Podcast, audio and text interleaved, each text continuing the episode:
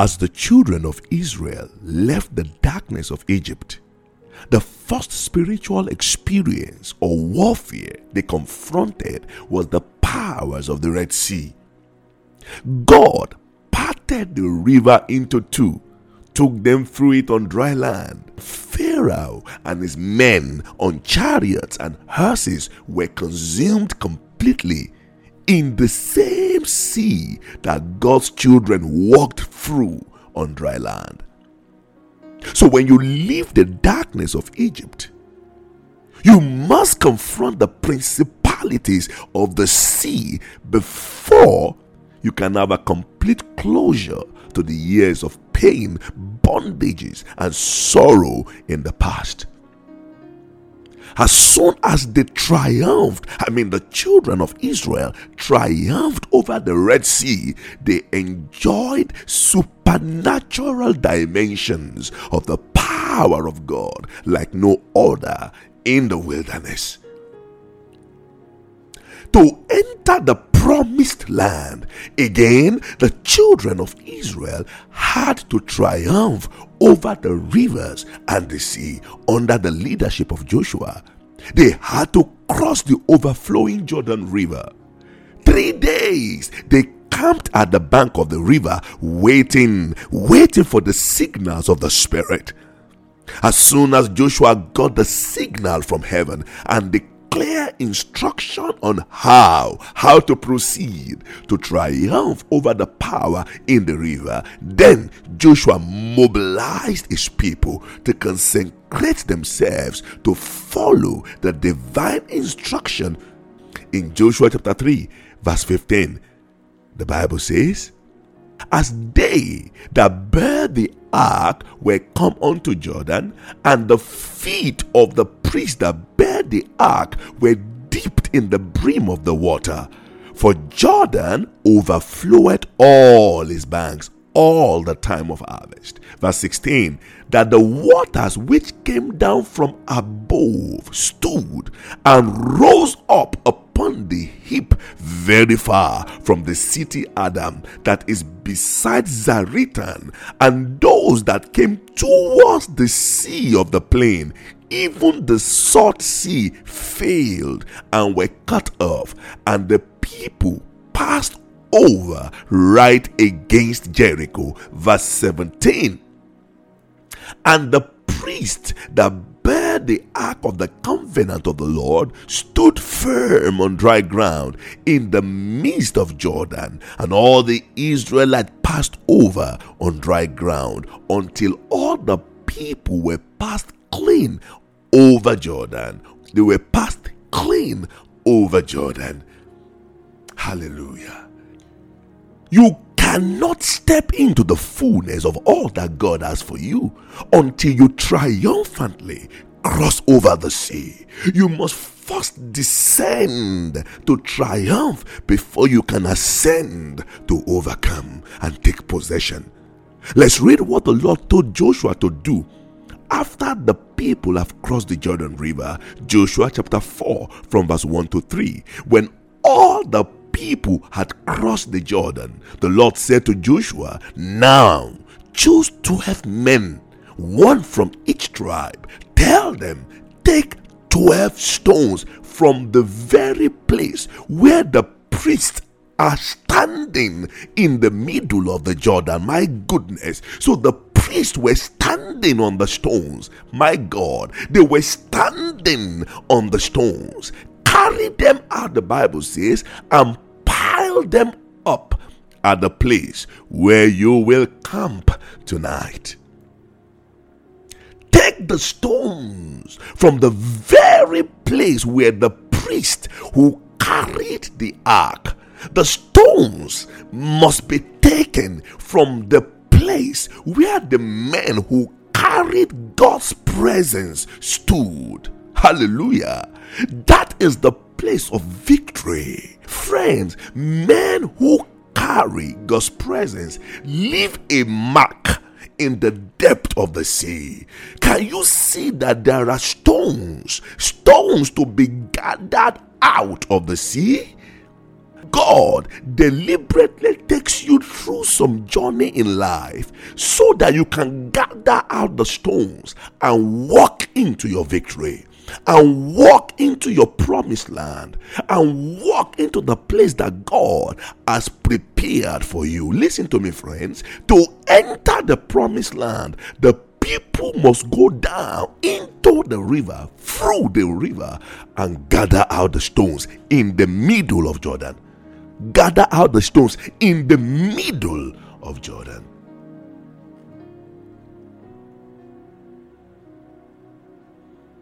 The Bible says, So the men did as Joshua had commanded them.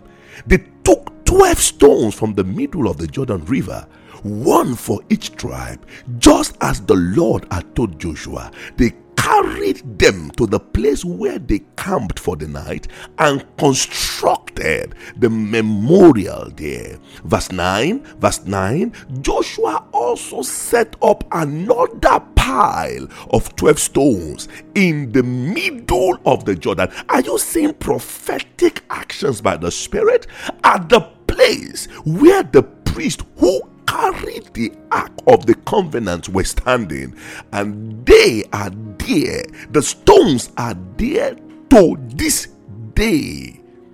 Munda rapakato shenge brekete, replacing the stones in the river, replacing the stones in the sea. It's called defeating the enemy in their own home, in their own base. Joshua replaced the stones at the bottom of the Jordan River. It transformed, it was, it took out 12 stones from the bottom of the river at the place where the priest stood and put his own 12 stones representing every tribe in Israel. And those 12 stones are there until today. Until today. See, the first thing warriors do when they conquer a domain is to put their own flags. They put their own their own banner. They set up their banner in that location. In spiritual warfare, when you conquer a domain, you build an altar there. You build an altar there. So prophetically, Joshua went into Jordan and claimed the sea he claimed the river. He claimed that Jordan forever for God. And he put the names of all the 12 tribes of Israel on a stone and laid them, used those stones to build a prophetic altar in the middle of the sea middle of that sea. Do you now understand why Elisha asked Naaman to go and dip himself in Jordan seven times? Naaman was angry and he resisted because Jordan was not attractive. Yes, there were rivers that appeared better. The Abana and the Pharpar were better according to the words of Naaman. But they were full of serpent and leviathan operations. They had not been conquered, perhaps. Oh my goodness. Naaman did not know what was the, the, the, the depth of resources. He did not know the treasure in the Jordan River. Jordan looked unattractive but could pull down the healing of Naaman. Why? There was an altar of living stone at the bottom of the river Jordan. Jordan had been conquered until this day. The stones, the altar is still in that Jordan River. When Elijah was going to be taken up to heaven, he had to pass through the Jordan on dry land. I believe personally that Elijah could use other means to pass over, but he needed to connect with the altar that was transmitting at the bottom of the river Jordan. When Elisha was returning after the departure of his master Elijah, he had to go through Jordan again on dry land. Jordan had been conquered.